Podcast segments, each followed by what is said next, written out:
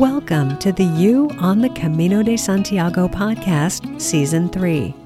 This podcast is for and about people getting ready for their first ever pilgrimage on the Camino de Santiago in Spain, France, and Portugal. With your host, Camino guide and longtime pilgrim, Nancy Reynolds of the Camino Experience.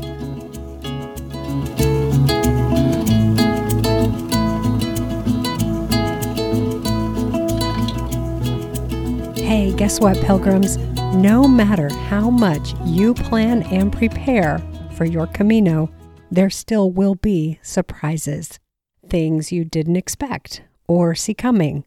Ups and downs you could not have foreseen. Maybe even plot twists.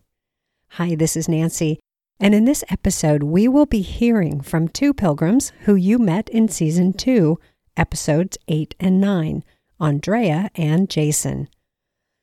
They walked the Camino Frances in May and June this year, and they are here to tell you all about their experience. What I love about this episode is how honest they are in sharing the good, the bad, and the ugly, as Andrea calls it. It wasn't a walk in the park. There were some really tough times and things they definitely would do differently if they were to walk the Camino again. Our conversation reminds me that this is a pilgrimage. It's not meant to be a walk in the park. There is no one right way to do it. And you won't get it right, right out of the gate. Walking the Camino is a journey. It begins the moment you say yes and continues on long after you reach Santiago de Compostela. As Andrea and Jason share their experiences, I encourage you to take it all with some perspective. Ask yourself, what can I learn from this? What experience do I want to have? And perhaps even more important, check in to see if you are even planning the same walk that they did. Maybe you will be walking a different route. Or maybe you will walk a part of your chosen route rather than the quote entire route. And I put the word entire in quote marks because regardless of how far you walk, you will be doing an entire pilgrimage if that is your heart's intention. I am so grateful to have been able to meet Andrea and Jason on the trail not once, but three times. They are both such beautiful people and such an inspiration to me. I hope you will feel the same. Before we get to our conversation, I have just a couple things to update you on. On Friday, September 1st, I will be opening registration for all of my 2024 Camino Frances Getting Started groups. If you are on my email list, you will be getting information about that by email, including a special offer for anyone who signs up by Sunday, September 3rd, which is my birthday. When you join my email list, I will also send you a copy of my Camino Planning Roadmap, which, by the way, is the roadmap I use with my groups and with the DIY, do it yourself Camino planning program I will be introducing in mid September. See, that roadmap is pretty generic, but you are unique. So, when you join one of my groups, we work together to personalize the roadmap and your Camino plans. And we do that by diving deeply into every topic on the roadmap together. To get the roadmap and join my email list, simply follow the link in the show notes. And if you are listening on Audible and you can't click through the link, you can just copy and paste it into your web browser. Now, the other update is about the webinar I mentioned in the last episode, the one that's coming up on September 15th and 16th. I am excited to share with you that I will be launching my DIY, do it yourself Camino planning program that weekend. And anyone who attends the webinar will get first access and a special offer. And the other update on that is that the Saturday webinar will be at 9 a.m. instead of 10 a.m., as I said in last week's episode. And that's so that we can accommodate as many time zones as possible. The one on Friday, September 15th, will be at 5 p.m. Now, those are both California time, by the way. And finally, I will reveal the topic for that webinar in next week's episode. For now, I'll just say that if you are in the early stages of planning your Camino, you won't want to miss this webinar.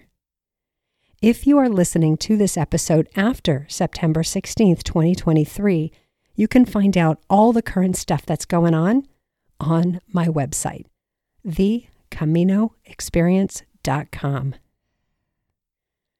Now, let's say hello to Andrea and Jason. Hey, guys. Hi, Nancy. So Hi, good to Nancy. see you.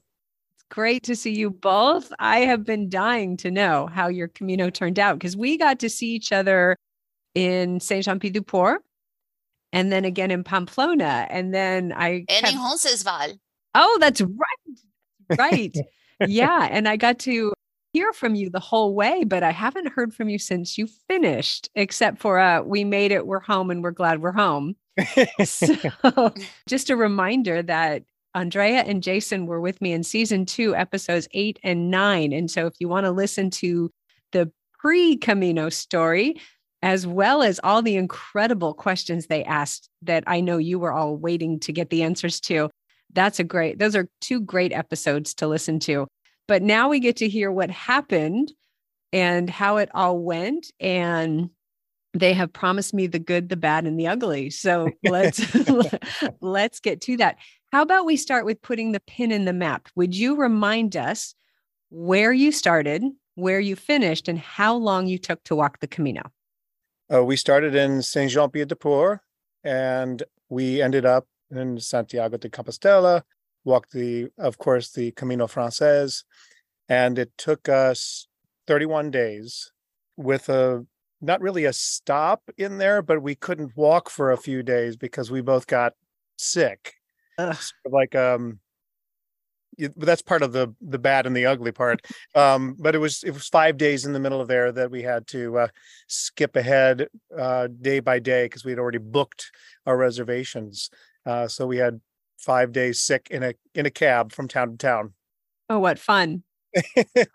That definitely wasn't part of the plan. yeah, isn't that interesting? There always are things that aren't part of the plan. And you both did some some pretty diligent planning, yes? Very, much so. diligent planning. And and that was part of the you know experience of the Camino is really to realize that no matter how much research you do or planning in advance, you have to adapt and adjust. And we were certainly surprised by many things that we found once we showed up. Oh wow, I want to hear all about those. But let's start with let's start with the good. Let's start with what did you love about walking the Camino? Well, you know, Andrea and I started our pilgrimage on May 16th, leaving from New York. You know, they say when you step out your front door, that's when you're beginning your pilgrimage. And that was our two year anniversary from our first date. And oh, I got uh, chills. and since then, I mean, we knew we were already on our own personal pilgrimage through life together. Mm. And uh, in April, we went to Puerto Rico uh, for Andrea's birthday, and I proposed and surprised her, and she said yes. So it was sort of like um, I don't know. The the Camino felt like it was it brought us together even closer than we were before, and you know we both feel that it, was sort of like emblematic of our marriage. It was like, oh, this was, you know, you can say for rich or for poor through sickness or in health, but then you get out on the Camino and you go through, you know, rich moments and not so rich moments and and sickness and and we did not uh have one disagreement. We were in complete lockstep the whole way. I mean, because it's a real, you know, test on an individual level Sure. but then to do it together i think that was you know for me you know it brought us you know closer together uh than we we thought we could I, I would agree with that wholeheartedly. And I said to Jason that it felt like a rite of passage into married life. Um, and I celebrate that with all of my heart. You know, my brother joked with us that if he had done this with his wife, it would take them 50 meters to get into a fight. we only strengthened that sense of partnership and companionship and support with each mm. other. So that was really special and I really enjoyed the segments and the stretches when we were really out in the wild, in nature, away from highways, away from the industrial suburbs, and that we could really connect with the landscape around us, with the the wild animals. We saw some uh, some pretty cool wild animals along the way. So so that was my favorite part. Um, you know, I I kind of hoped for more. There were long mm. stretches, as you know, of mm. you know uh, the the surroundings are not so pleasant to be in, but uh, when they are, they are phenomenal. Isn't that the truth? Yeah. So some would argue that that's the nature of pilgrimage, is yep. that it's not meant to be a scenic tour. It's not meant to be a walk in the park it's meant to have some of the challenges and some of the less pretty parts. So, how did you deal with those when you came across those? Buckle up and keep going. That's right. I think through. thankfully also with a sense of humor, you know. Yeah. So I think we, we had a balance of like giving each other space because there were moments when we felt grumpy or really tired or you know, stressed by the traffic or by the noise or uh, by the circumstances we were facing. And when you need that time and that space, we were able to provide that to each other. But we would also, you know, sing and make jokes and just uh, put the, the sense of humor to to work to get through those those moments. Yeah, sometimes you just have to put your head down and grin and bear it like we i can't remember where exactly we were on the camino but it was a long stretch of walking next to the highway you know and it started to rain. Rain is fine. It's being next to the highway when it's pouring down rain. And andrea did not wait one sec. She's like i'll, I'll see you there. I'm like i can't keep up. She's, you know, uh, she's fast like and strong. Four inches shorter than I am, but her her stride and her pace was just.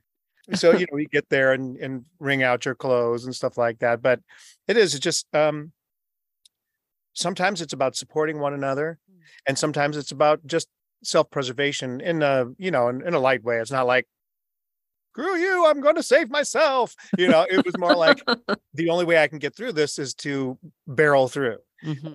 and you know we're at different places energy wise eh, on days so one would slow down one would speed up depending uh, that was the you know part of the good part was that we were compromising what we might have done um, to get through but yeah grin and bear it mm. and and also know while we were doing it you know when you're on a pilgrimage yes exactly to your point there's going to be tough tough times and that's the only way that you're going to learn anything about yourself and learn anything about one another. Mm. but in in the moment it, it's it couldn't be more unpleasant.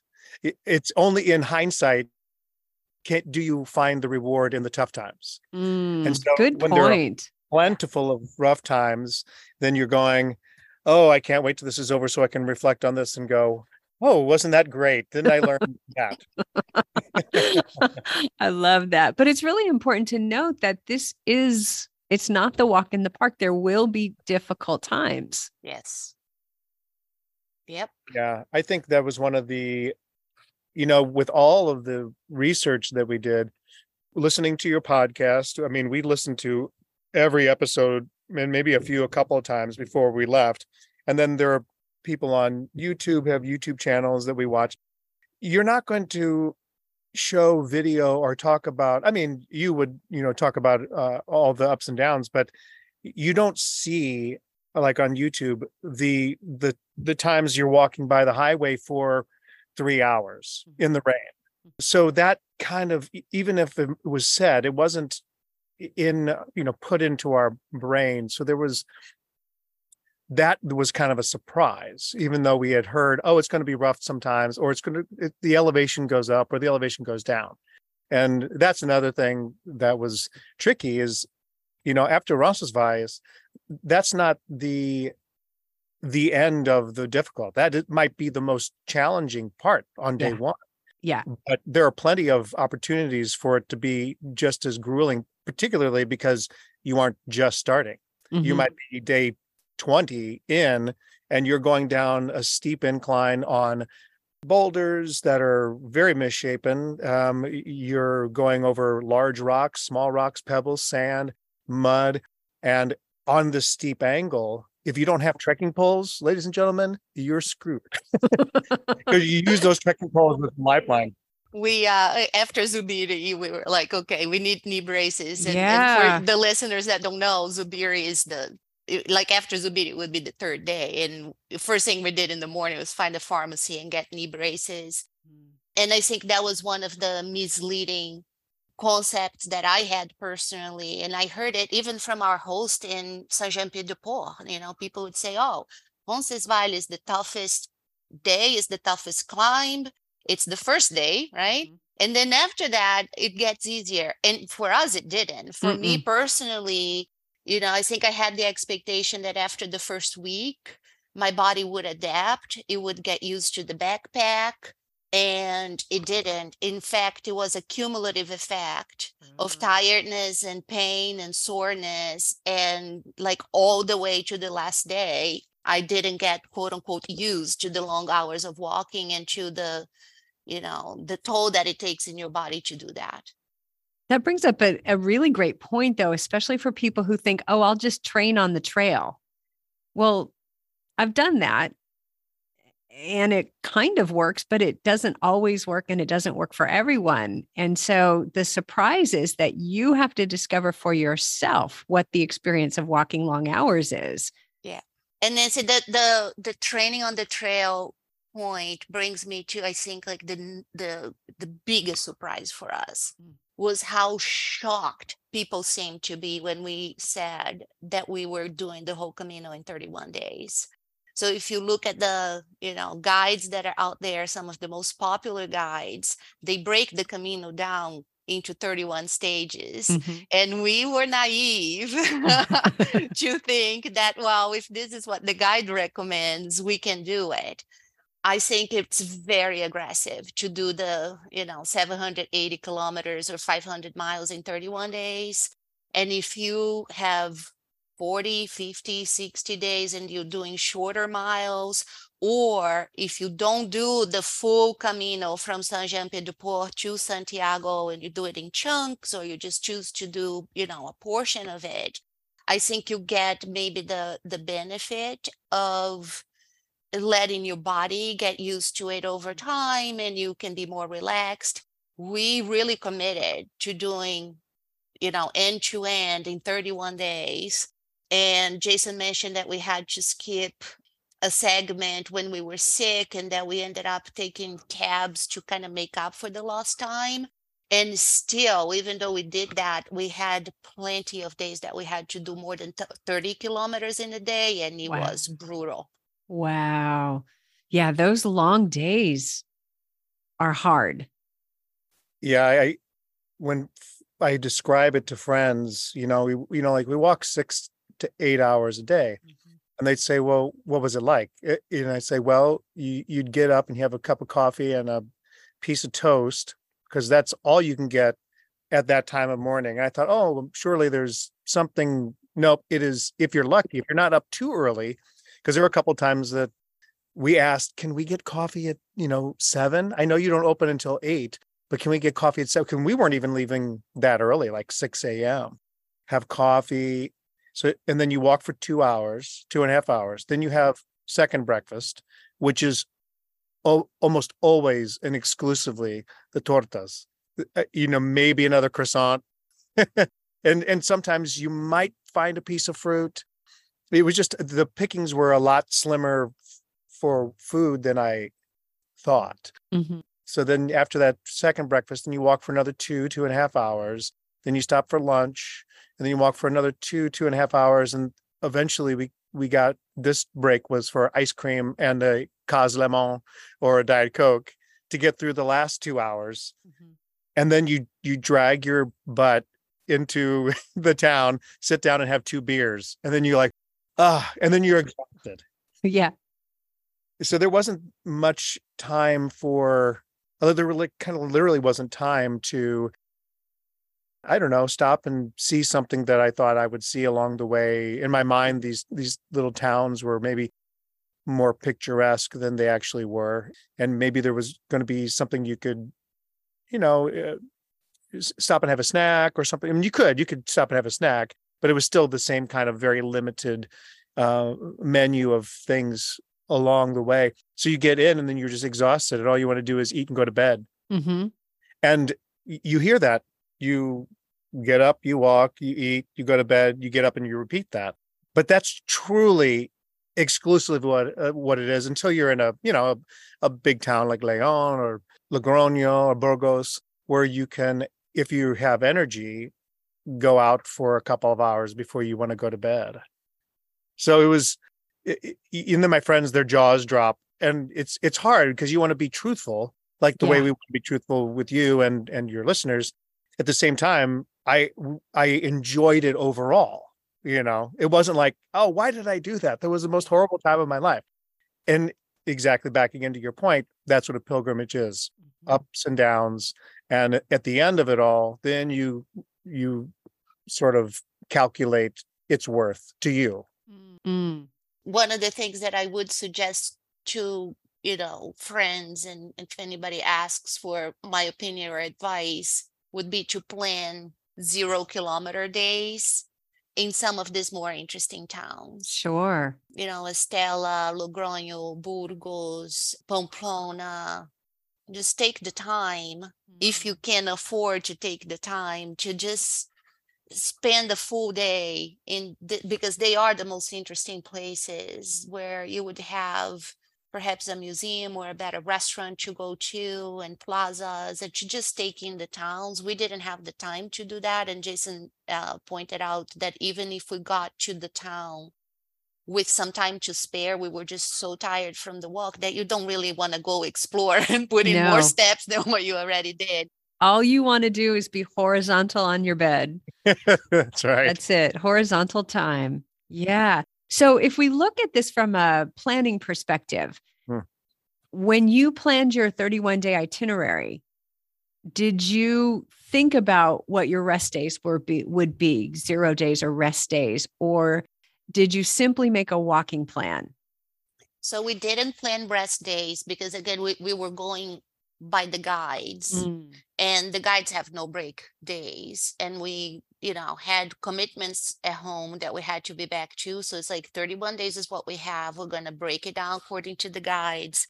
And we, you know, in the beginning, we felt that maybe staying off stages. And for the benefit of the listeners that don't know what that is, in the guides, they recommend the towns where you spend the night and we were trying to either spend the night in the town before that or stretch and spend the night in the town after that to avoid like more crowded accommodations but there were a couple of things that happened that i think changed the, the way that we thought about it one is after three nights in shared dorms in albergues and bunk beds we looked each other in the eye and say we're not cut out for this Ah, I love it. so we decided to uh, stay in private rooms with private bathrooms where we could find them because it wasn't always possible. And I want to emphasize this: they are, you know, they kind of not so plentiful, so we couldn't always find that. But we also realized that to increase our chances to have that that private room, we had to book in advance, considering how busy the Camino was when we were there. So that kind of forced us into the decision to book our rooms several days in advance. Mhm. So we kind of had locked in how many miles we were going to walk until we got to our destination where we had a reservation. And then the other thing that uh, we ended up making an adjustment on was to we pretty much settled for the stages for because what we realized is the towns that are recommended as a the end of a stage are recommended as the end of a stage for a reason. For a reason, they exactly. have pharmacies and ATMs and you know better restaurants or food options, more options of accommodations. Yeah. So over time, and, and the other thing is to Jason's point, the the small little towns, they don't really feel that interesting, you know, no Mhm. offense, but we felt like we would be better off sticking with the stages.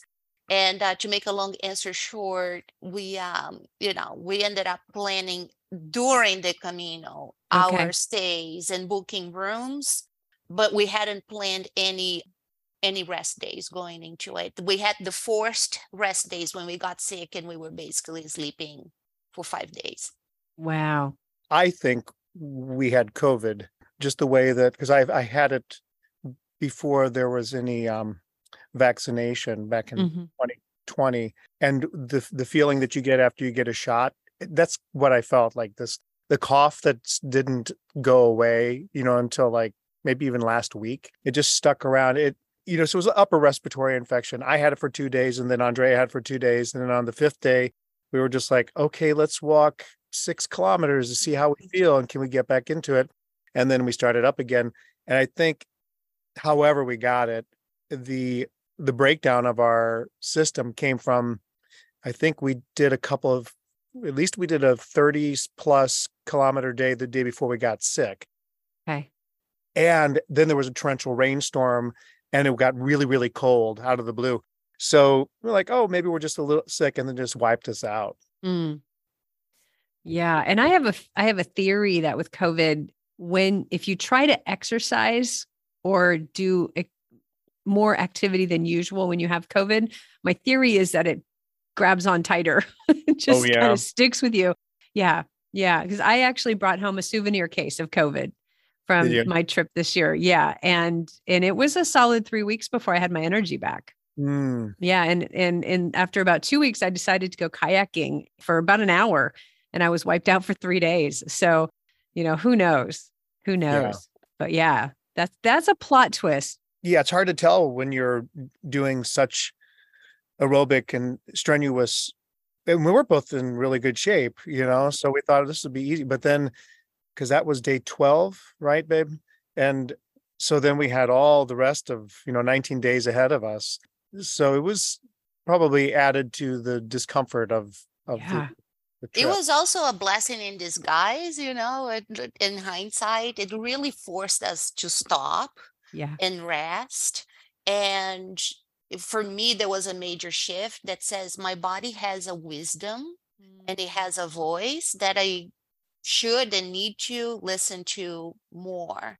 So when I'm tired, I'll stop. If I am hot, I will look for a way to cool down. If it takes me longer to get to my destination, fine. But pushing through the signs of my body that were saying, you're pushing me too far, it would get me nowhere, right? Right. Yeah. It'll actually put you on the bench. I don't know if Jason relates to this, but after we got sick and then, you know, started walking again, I was definitely more relaxed.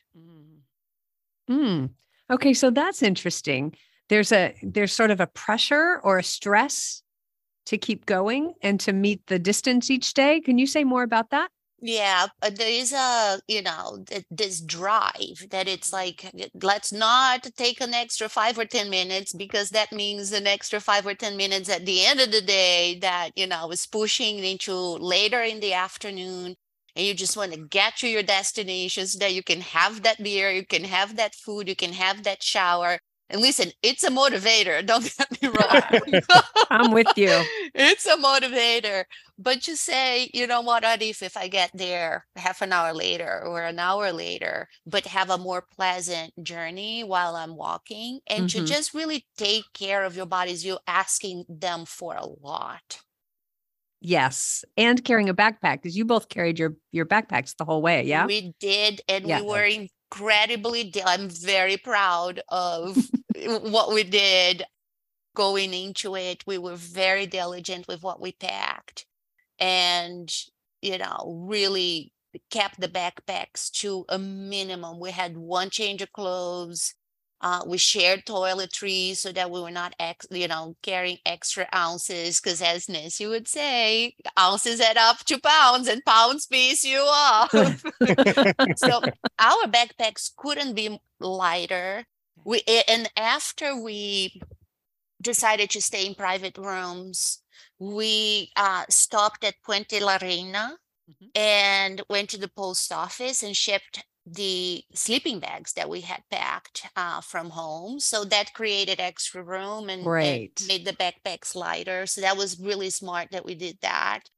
But even with a super light backpack, it, it was challenging to you know carry it for the for the full way and maybe another hint or tip for the listeners is if you feel like you need to bring more than like one change of clothes and just the bare essential uh, toiletries with you, use the shipping uh, services from town to town because not carrying that backpack, I think, would make a huge difference on your experience. Yeah. Yeah. Not to mention your knees. right? Your whole your knees, your hips, your feet, all of it take it takes a toll. Yeah. Yeah. We saw people wear, you know, having backpacks that looked like they were going to camp out. They were so huge. And people who were doing shorter walks than we were, they were older. I maybe they just felt like they needed to have uh, however much stuff they needed to have, they had it on their back. And I was I didn't know how they were doing it. Yeah. But we were kind of blowing past those people. Not, you know, we just had this 31 day. And some people that we met, this lovely couple from South Carolina who had sold their house, were retired, and didn't know where they were going to move. So all their stuff was in storage, and whatever they were bringing on their back was what they, and they were going to stay as long as it took. Wow. But there were people that had the opportunity to take zero days on a on the fly, Yeah. which seemed to be like, oh, that was that's very ideal. But unfortunately, you know, we gave ourselves five weeks, two and a half or three days on either side yeah. to get to Spain and and back home from Spain, and then the 31 days on the Camino solid. So we thought we had given ourselves plenty of time. Yeah. Yeah, lightening the backpack was a huge thing to do for us. Yeah. Well, you know, it seems to me that yes, you can carry that weight, but you're going to have a better experience if you carry less. Mhm. Whatever that starting point is, yeah, I'm sure you could do it. And many people will say, No, I got this 20 pounds or however many kilos that is. No problem. Yes, you can do it, but the toll on the body will be less if you carry less. More power to them. And Right? yes. And, Yeah. and what we considered actually starting using the shipping services, but we had packed so little because I was like, okay, e- even if you're shipping your bag, while you're on the trail, you probably want to have a pair of flip flops. Mhm. You want to have some water and some sunscreen. You might want to have Rain you gear. and know, rain Rain gear. gear and the Yeah. upper like a, a light backpack because we always started the morning with like three layers. By midday, you shedding all those layers. So long story short, I almost felt like if I were to pack a smaller bag, I would be pretty much repacking my entire backpack with the exception of like a pound or two. Yeah. So at that point, it didn't feel like it would make a huge difference for us yeah. but I agree with you that you know if I would say if your backpack leaving home, uh, it's that rule of like ten percent of your body weight. We had less than ten percent of our body weight leaving home. With the water, it was about ten percent of our body weight, and it was absolutely the limit for me. Mm. And neither one of you is very big, right? You're both you're both in great shape and on the lean side. So Yes. yeah. You know, one tip for not for not for you guys because you've already walked, but for the listeners is when you're walking with a couple or a group or people who you are absolutely certain you're going to the same places every day, what you can do is buy an extra small inexpensive bag once you get to Spain and each of you offload a few pounds and send that one bag ahead. Still carry your backpack with all those essentials, but you don't need the toiletries during the day and you don't need, you know, a couple other things. So that's one of the tricks that I've done. I think that's a great idea. And for what it's worth, you know, we would arrive at albergues and see the bags there. and see, you know, as we pass through towns, the trucks and vans Yeah. picking up the bags. It's a very reliable service from what we could tell, even though we didn't experience them directly. Yeah. I've used them since ever since I started leading groups in 2012. I always use luggage transport and it has been incredibly reliable. So, highly recommended if that helps people complete the journey. Yeah. And to do it, enjoying it while you're doing it. That's a good goal. You're probably going to curse every once in a while. I, I mean, sometimes I saw people who were, were not in great shape and who are older and, you know, even when they're walking in town, looks like it might be, you know, difficult to get around just the way, and it's probably just cumulative from how much they've been walking.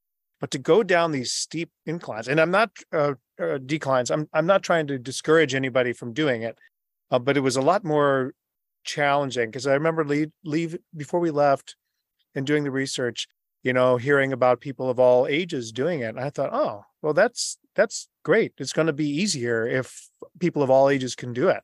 Well, all people, you know, people of all ages who really have, you know, are determined to to do this and you know make sacrifices in their comfort. Uh, I, I'm very athletic. I've always really loved challenges and sweating and getting into difficult, strenuous situations.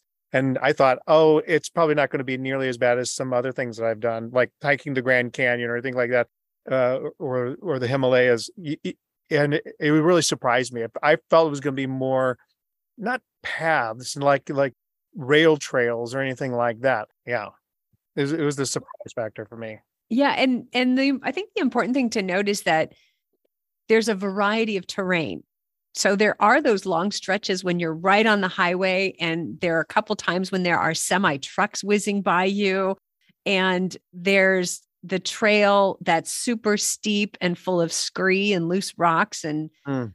and that lasts for you know four kilometers or there's that descent into Molinaseca that is just that Yes, Molina Seca. Oh my God. either people haven't mentioned it or people forget and then they go what was that no one told me about that yeah so we're mentioning it now the descent into Molinaseca from Manjarin, i think it is yeah Mo- yeah, Monjardin. let's just say from the And- cross of iron cruz de ferro That's right. It's a, it, after Foncebadón, and then you keep going down.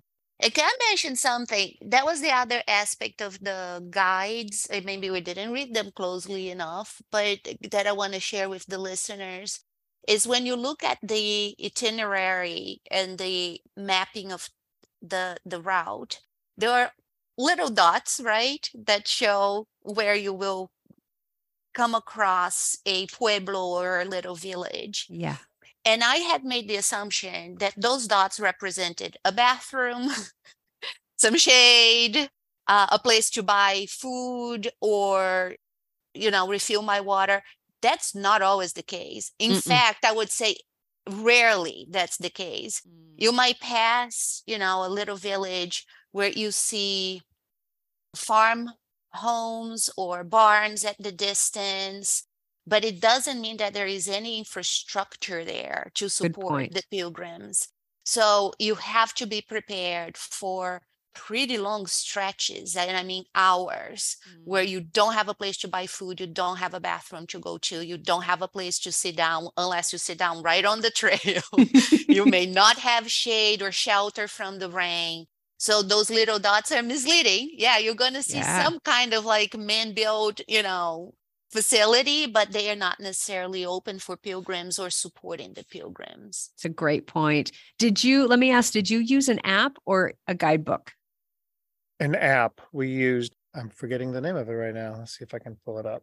buen camino or wise pilgrim Wise Pilgrim. wise pilgrim yeah And I wish I would have compared and contrast Buen Camino. Like about halfway through, I was looking at Buen Camino, and there was more tourist information, like a little more in depth about this church or about that. And, and uh, Wise Pilgrim had the essentials of how many kilometers and what facilities, bathroom, pharmacy that you might be able to find in a particular town.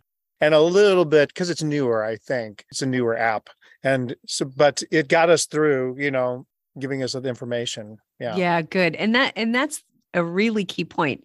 I recommend to people that they compare before they go, get both the apps. There are many, but the top two that I like are Buen Camino and Wise Pilgrim, and compare them and see how you like your information presented. Because not everybody reads things the same way or understands things the same way. Yeah. And so just to play around with those, and especially the first few days on the trail, to look at the app and see this is what it says and this is what I'm seeing. Does it match? Hmm. And how do I interpret the information? Those first few days getting to know your app are, are really important, I think. Yeah, they were super helpful. And um, Jason, I uh, thought of you often. And, and I'm going to say here before I forget that for me, one of the highlights of the Camino for sure was meeting you in person, spending time with you. It was so Okay. great. I love and that. we would often, you know, bring up your name. And one day we said, "Oh, remember Nancy? Uh, in the podcast, you often talk about the superpower that you're going to bring with you to the Camino." And I was like, "I wonder if we discovered any superpowers."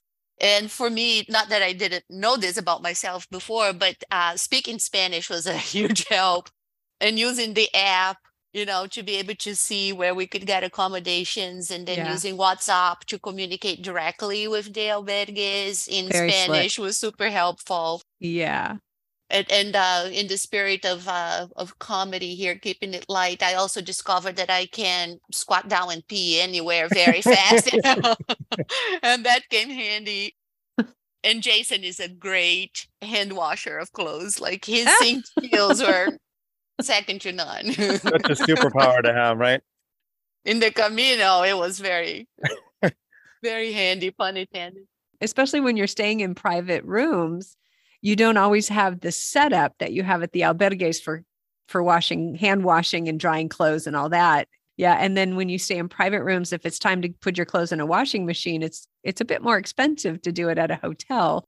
We stayed in private rooms in albergues though, for most, for Oh. the most part. So uh, maybe that's the other thing that your listeners should know is that the albergues that have the shared dorms with bunk beds oftentimes have one or two private rooms, not many, not many. But Yeah. because we started booking in advance, we were able to grab those. So that was Great. that seemed like the, you know, a, a good compromise, so to speak. That's a great compromise. Yeah. So what did you think of albergue life then?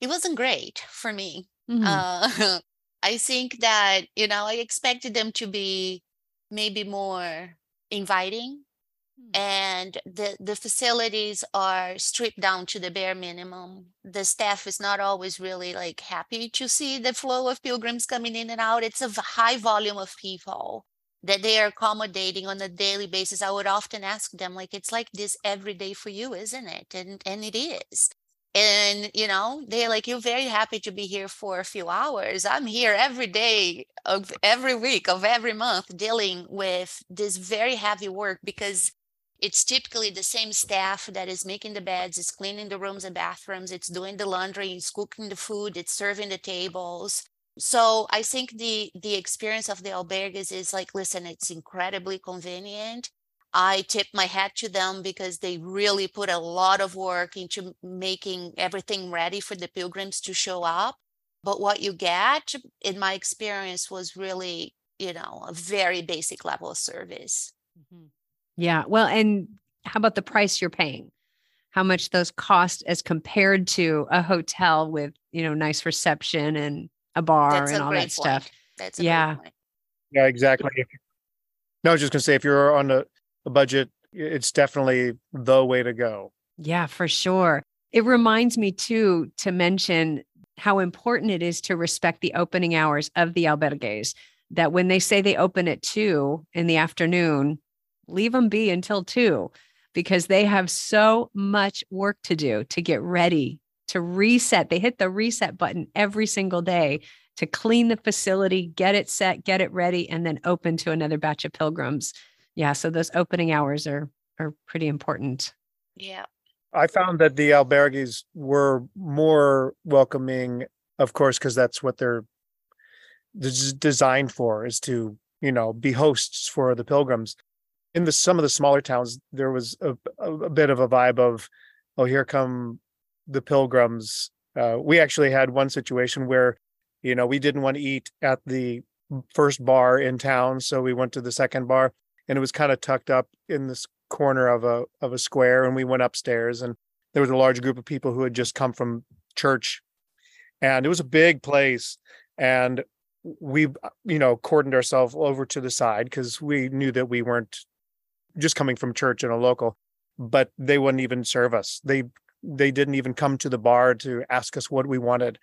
That that was a very that only happened that once Mhm. but there there's a kind of vibe at times where you feel like you're a nuisance. And i can understand you know if you're on a ancient pilgrimage trail and thousands i think we looked at the app uh, the um website in uh, santiago of how many pilgrims a day come in. It's like 2500 pilgrims a day Yeah. you imagine that's a wave of people every single day that's going through these small towns. Now, granted, there were all the different caminos converging on Santiago, but a lot of people. And I can't, I can hardly blame them, but also it wasn't as pleasant for our experience to to feel like we were invaders or intruders. Mhm.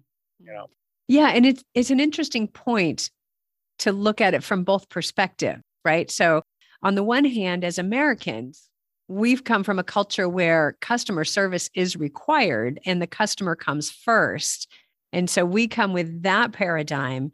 And then the other perspective is the people serving the pilgrims doing it day after day after day for thousands of people, many of whom don't speak the language, many who I've witnessed, and, and I know this is not you, but I've witnessed so many people who don't bother to say hello and good morning, who don't bother to learn the three words of Spanish for coffee and wine, and who come in and who are demanding. So for me, it raises the question of what is the pilgrim's role in all of this? How do we be good, gracious guests?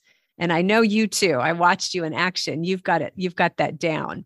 I think that's a really good point, Nancy. And, you know, I- would extend that to the trail. That was one of the heartbreaking aspects of the Camino for me was to see how much vandalism there is in the trail.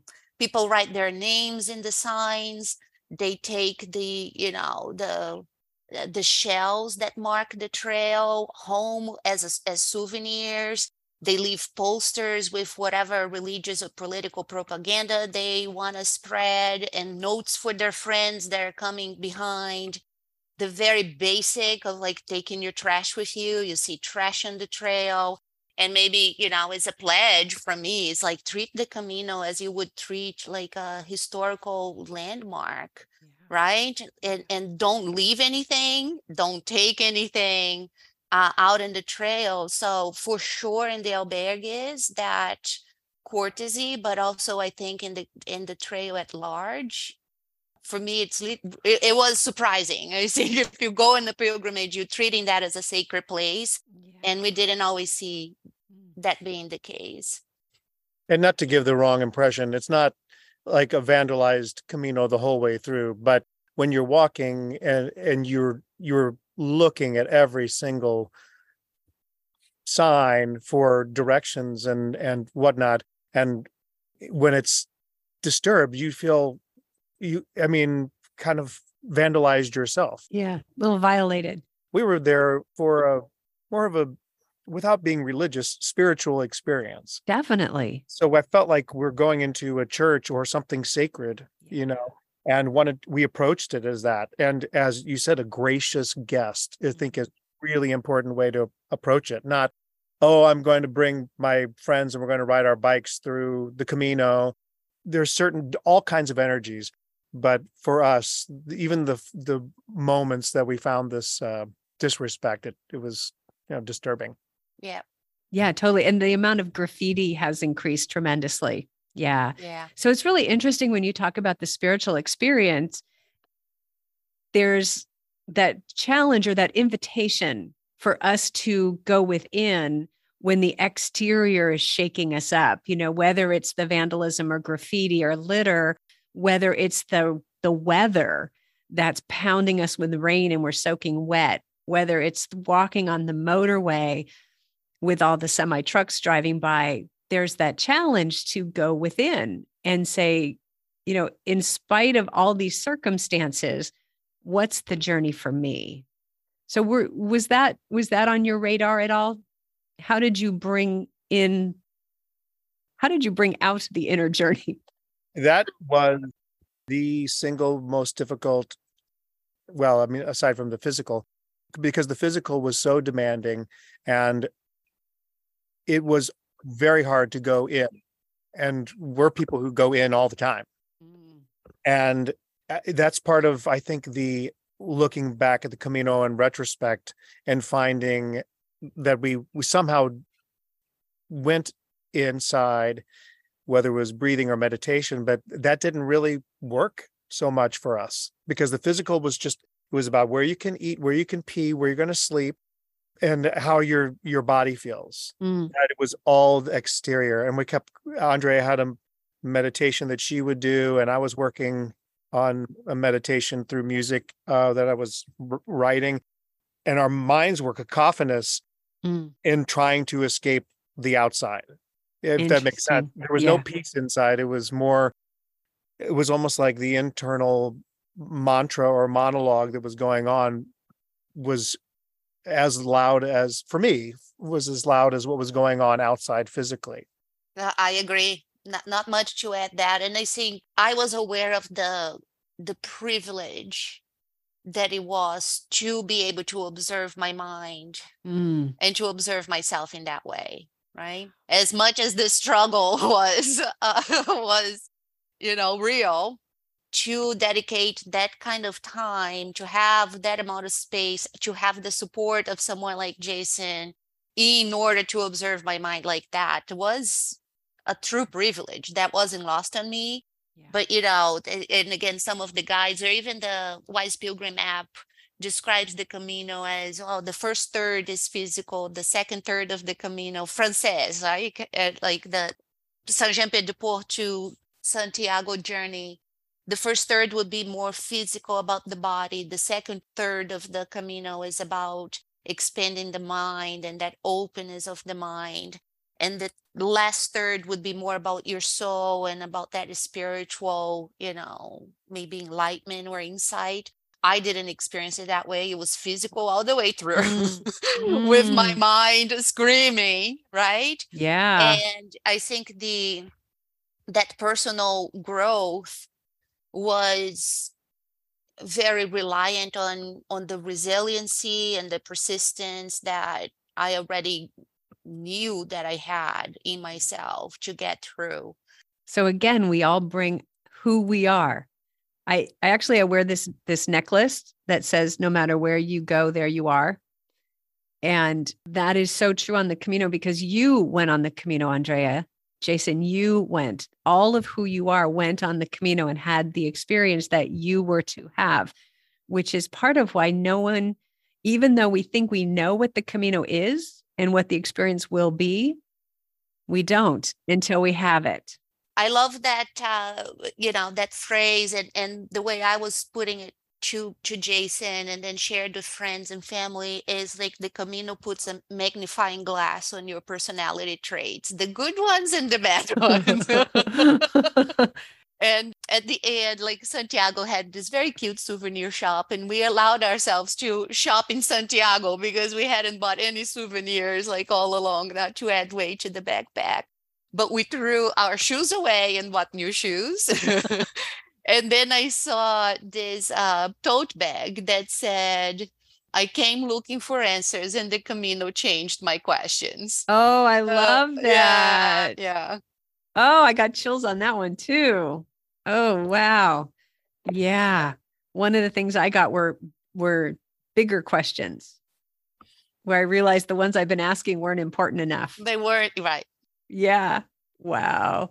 Okay, so here's the here's the big question. If you were to go do it again, which you've given me no indication that you are, but I'm, you know, who knows. what would you do differently?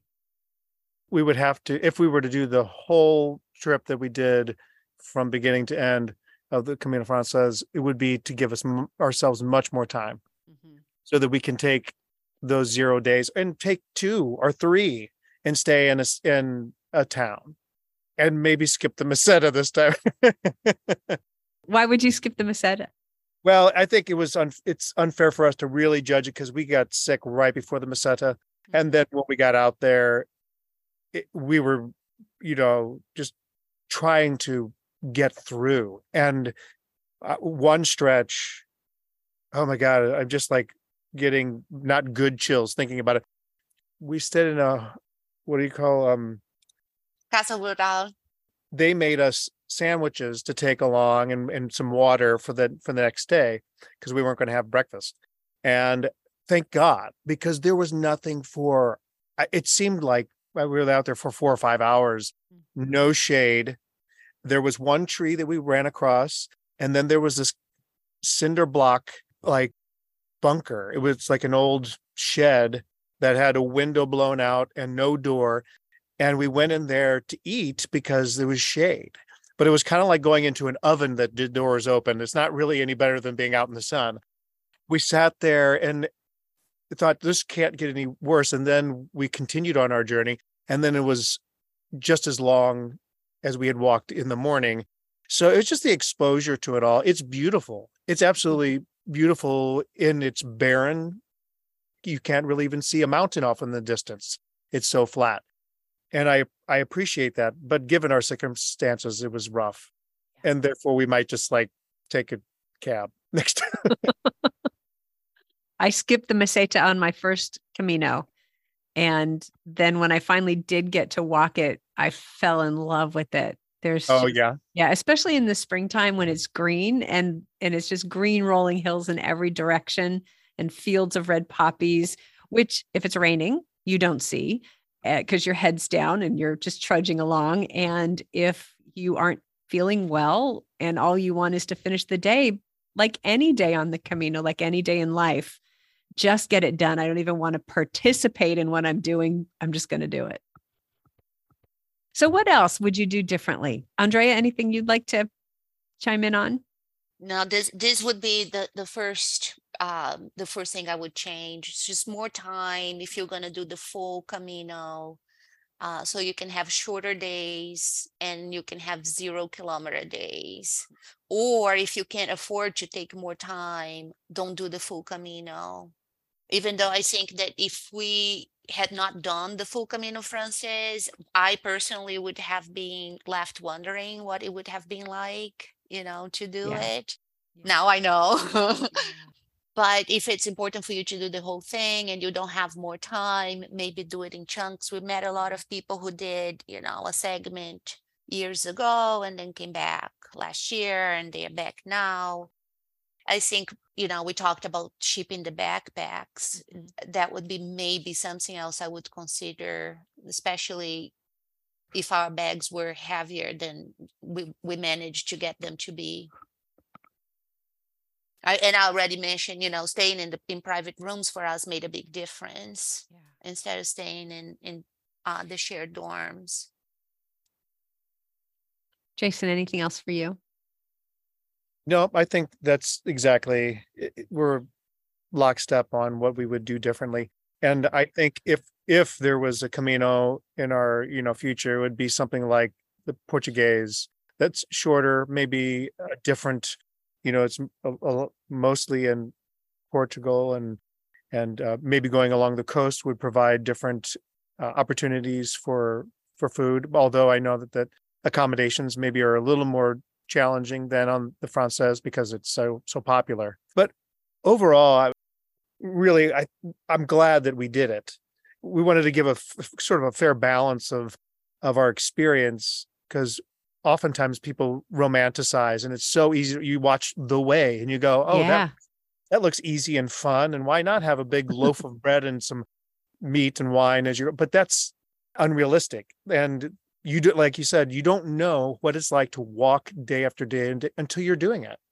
It's not like oh i walked three times this week and i did five miles each that's great but you got to do it every single day and there's no reason to do it every single day because uh, that would be crazy Yeah. in your own life. But the things that we have reflected on now that we've gotten back, things that we saw, Andrea was talking about the wild animals. We had, I had like three significant moments that later on I kind of looked up what what is the meaning of this particular animal. It's not like there's a bunch of wild animals either running around. It was it was scarce, but we did see about a six foot, seven foot snake that was about as big as my arm uh, that had been hit by a car and was dying in the middle of the road just outside of um, Estella. It was extraordinary in that seeing that happen and it just being we didn't see the car but we saw this snake dying like in the throes of of death and we just wow. had compassion no fear but it was it looked like a large truck tire rolled you know kind of coiled up in the middle of the road what that meant when I unpacked it for me in this particular point of my life, all the stork nests just everywhere in the spring. It's eh, Andrea's like, there's another one of your stork nests. And I take a picture. I have like a million stork nests. what that signifies in spirituality for people who are into animal meanings in symbol- symbolism. And then a wild boar coming out of the wood, out of the forest at one point. You know, you, these things just kind of, oh my God, this is happening. Oh, isn't that beautiful? And you keep walking. You just keep going. And then when you, when we had an opportunity to reflect on it, oh, for me, this means, this can mean this. Hmm. what the journey was for us in our relationship. It was all unpacking afterwards. So it's, it's tough going, but the reward for me is, has been really significant hmm. and on a more practical note, you know, the implied answer in, in what we would change is also that I think we got a lot of things right. You know, we got the gear right. We didn't have a single blister. One tip that like we would share with other pilgrims that surprised a lot of them, we brought almond oil for our feet. So almond after shower, yeah, after the shower, you just put a little very one small one one or two drops of almond oil in your feet and that hydrates and you know really i think it was miraculous for us it really helped. Yeah. But we had you know our shoes were comfortable we had proper layers to warm up but that weren't heavy so i think a lot of the things that we got right you know we would do again yeah yeah well, you know, it's interesting as I observe people preparing for the Camino and especially in the Facebook groups and online forums, people are asking, what do I pack? What gear do I need? What's the best sleeping bag? What kind of trekking poles? But imagine if we spent as much time on what kind of experience do I want to have? How do I plan for the physical, mental, and emotional challenge of walking the Camino? And take those questions as seriously as what shoes do I wear? Then I think we um, we open up some possibilities and it won't be the same for everyone because you both asked a lot of those questions and you had the experience you had and the next person has the experience that they had and yeah i have i think three more pilgrims who i'm going to talk to who are in in season 2 and I'm going to talk to them to hear about their experiences for this season. And I'm just, I'm so curious to hear. I bet it will be just completely different because everybody gets a different experience. Yes. Yeah, but I think that's you're you're exactly right, Nancy, is that we spend so much time thinking of what shoes, what hat, what backpack. Do I need a water bladder or not? And the answer for me is no, you don't need the water bladder. Just take a bottle of water. There'll be plenty of time to fill it up but we and we're not preparing ourselves and and again and not to sound whatever this sounds like we uh, have already done a lot of in, internal work so we thought we were prepared and really nothing prepares you for a true pilgrimage yeah and and maybe that's for the best but i think it's good to prepare yourself that it's the experience isn't just about what you're wearing and what you're eating and where you'll you know it's about what you hope to get from it i guess mm-hmm. i think of it my my favorite analogy is when you're getting married and you plan the wedding and you spend all this time planning the wedding and the reception and all the details and forget to talk about the marriage and what happens after you know and so watching you two as a couple back when we first met and then finding out in Saint Jean that you'd gotten engaged and all of that you know i just watch you you had the experience that you had, but you're getting from it what you're getting from it, which is the good stuff. Yeah. And I think that's the time and the effort and the energy and the love that you put into it is allowing you to get get some really great stuff out of was what wasn't a beautiful walking holiday. You know, yay, we went to the beach. yeah, definitely leave some days when you get back to rest and recover because it is no restful vacation. It's not. Yeah, it's Need a vacation from the from the pilgrimage. Yes, I think that's absolutely true, which is why some people choose to spend an extra week in Spain and maybe go to the coast, or if they love cities, spend some time in Madrid or go down to Portugal. Yeah, yeah. I think these are things worth thinking about before you go if you have the luxury of time. Yeah, we ran and when we got back, I had already dove into a work project that I had, and we ran into one of our Camino friends at this uh, event uh, at Tanglewood in, in Western Massachusetts. And she was saying that another person that we had had dinner with and stayed had a couple dinners with, she was still in Portugal. Uh huh. You know, this was like two, two and a half weeks later. We might as well, you're over there and you have to rest up. It's- Definitely. But rest days and rest days are challenging. Zero kilometer days are challenging for another reason because you meet people. A lot of people build a little mini community moving along the Camino. And if you take a rest day and they don't, then you've just lost them. That's a good point. And also, of course, you know, it makes the trip longer. It, it I missed home. Yeah. I was ready to come back home too. So, you know, Yeah. there is the that uh, conflicting emotion that you want to in a way you want the experience to last for as long as it possibly can and there is a side of you that's just ready to come back. Absolutely. Which is why we ask not just how long does it take, but how long do you want to spend? Because you might not want a month or two months. You might want two Right. weeks. Yeah. Again, getting back to how do you have the experience that you are longing for? All right. So, anything else that you would like to share? I'm not sure how this fits in, but the cyclists, I don't want to be like be prejudiced against any group, but boy, the cyclists are really a challenge to deal with on the Camino. Mm. I know they're on their own journey. It just sometimes it feels so invasive of any sort of peace that you're looking for. And they use Buen Camino almost as a like a sharp elbow to get you out of the way. Buen Camino. You're like, oh, okay. Wow, like a sharp elbow. That's a, that's a good way to put it. There's a safety issue too when you're Mhm. when you're walking with a backpack and and bikers on e-bikes.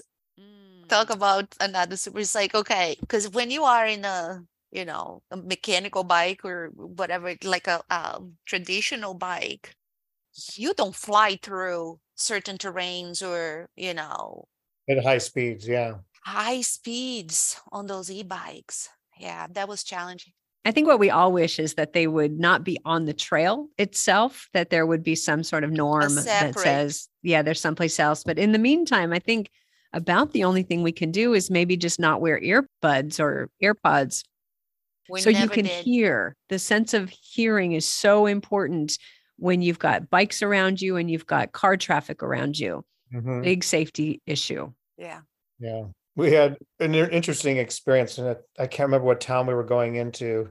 Maybe you'll remember, Andrea. But um, it was like a small village, meaning just a couple of houses and a and a barn. And we turned the corner and there was a string just from one like rock wall that looped over to this building.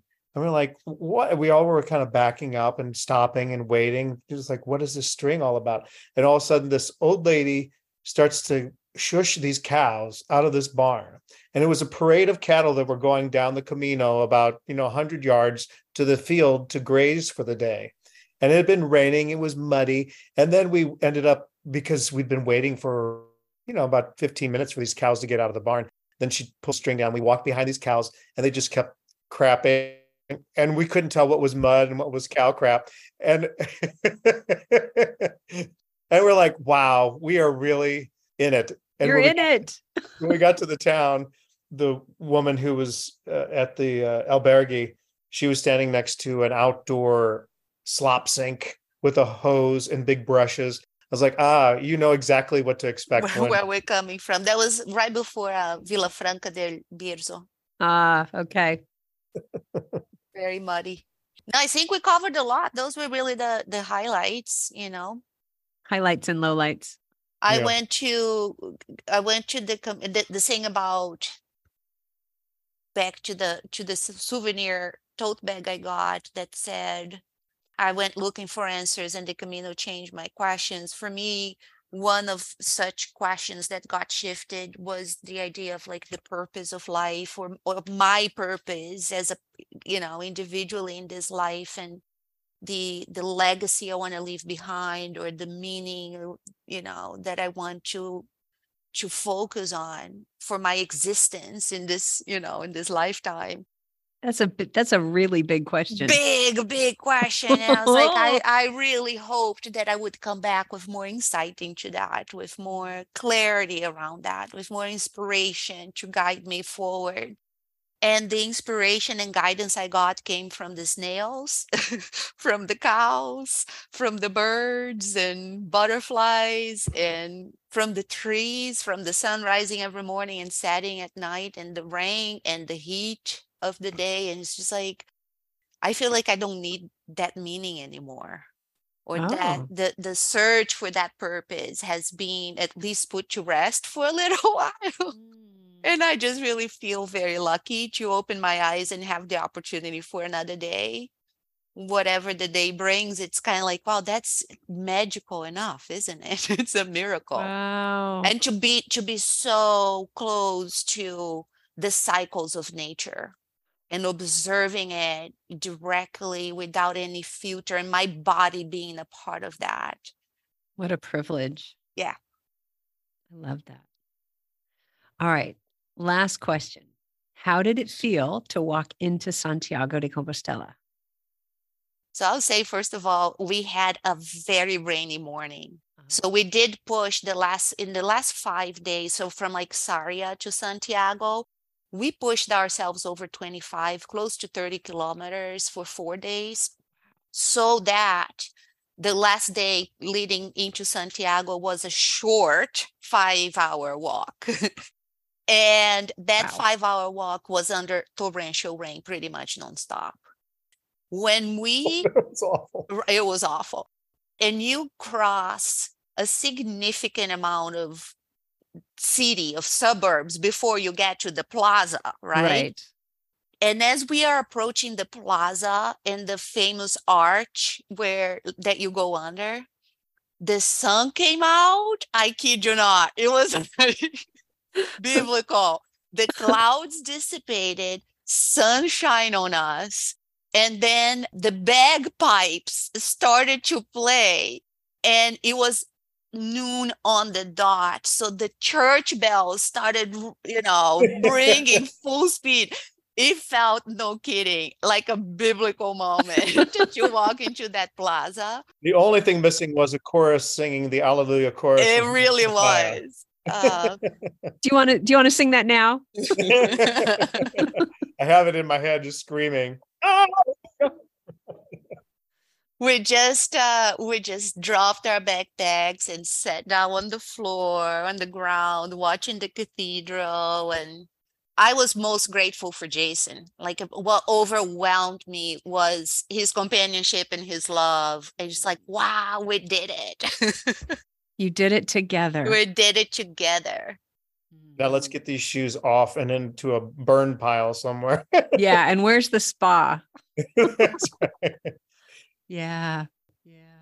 when we went to to um get our compostela and you know register that we had co- finished this it, it was very quick where i was so glad it was it was a sunday it was noon and we walked in and walked right up to a person and they're like here you go and we're like oh that's it it was really quick They've automated it. So did you register before you got to the office? we knew the night before from our host at the albergue and it didn't really seem to matter because we just walked right in without anybody in front of us but Great. Yeah, that's good to know that you do.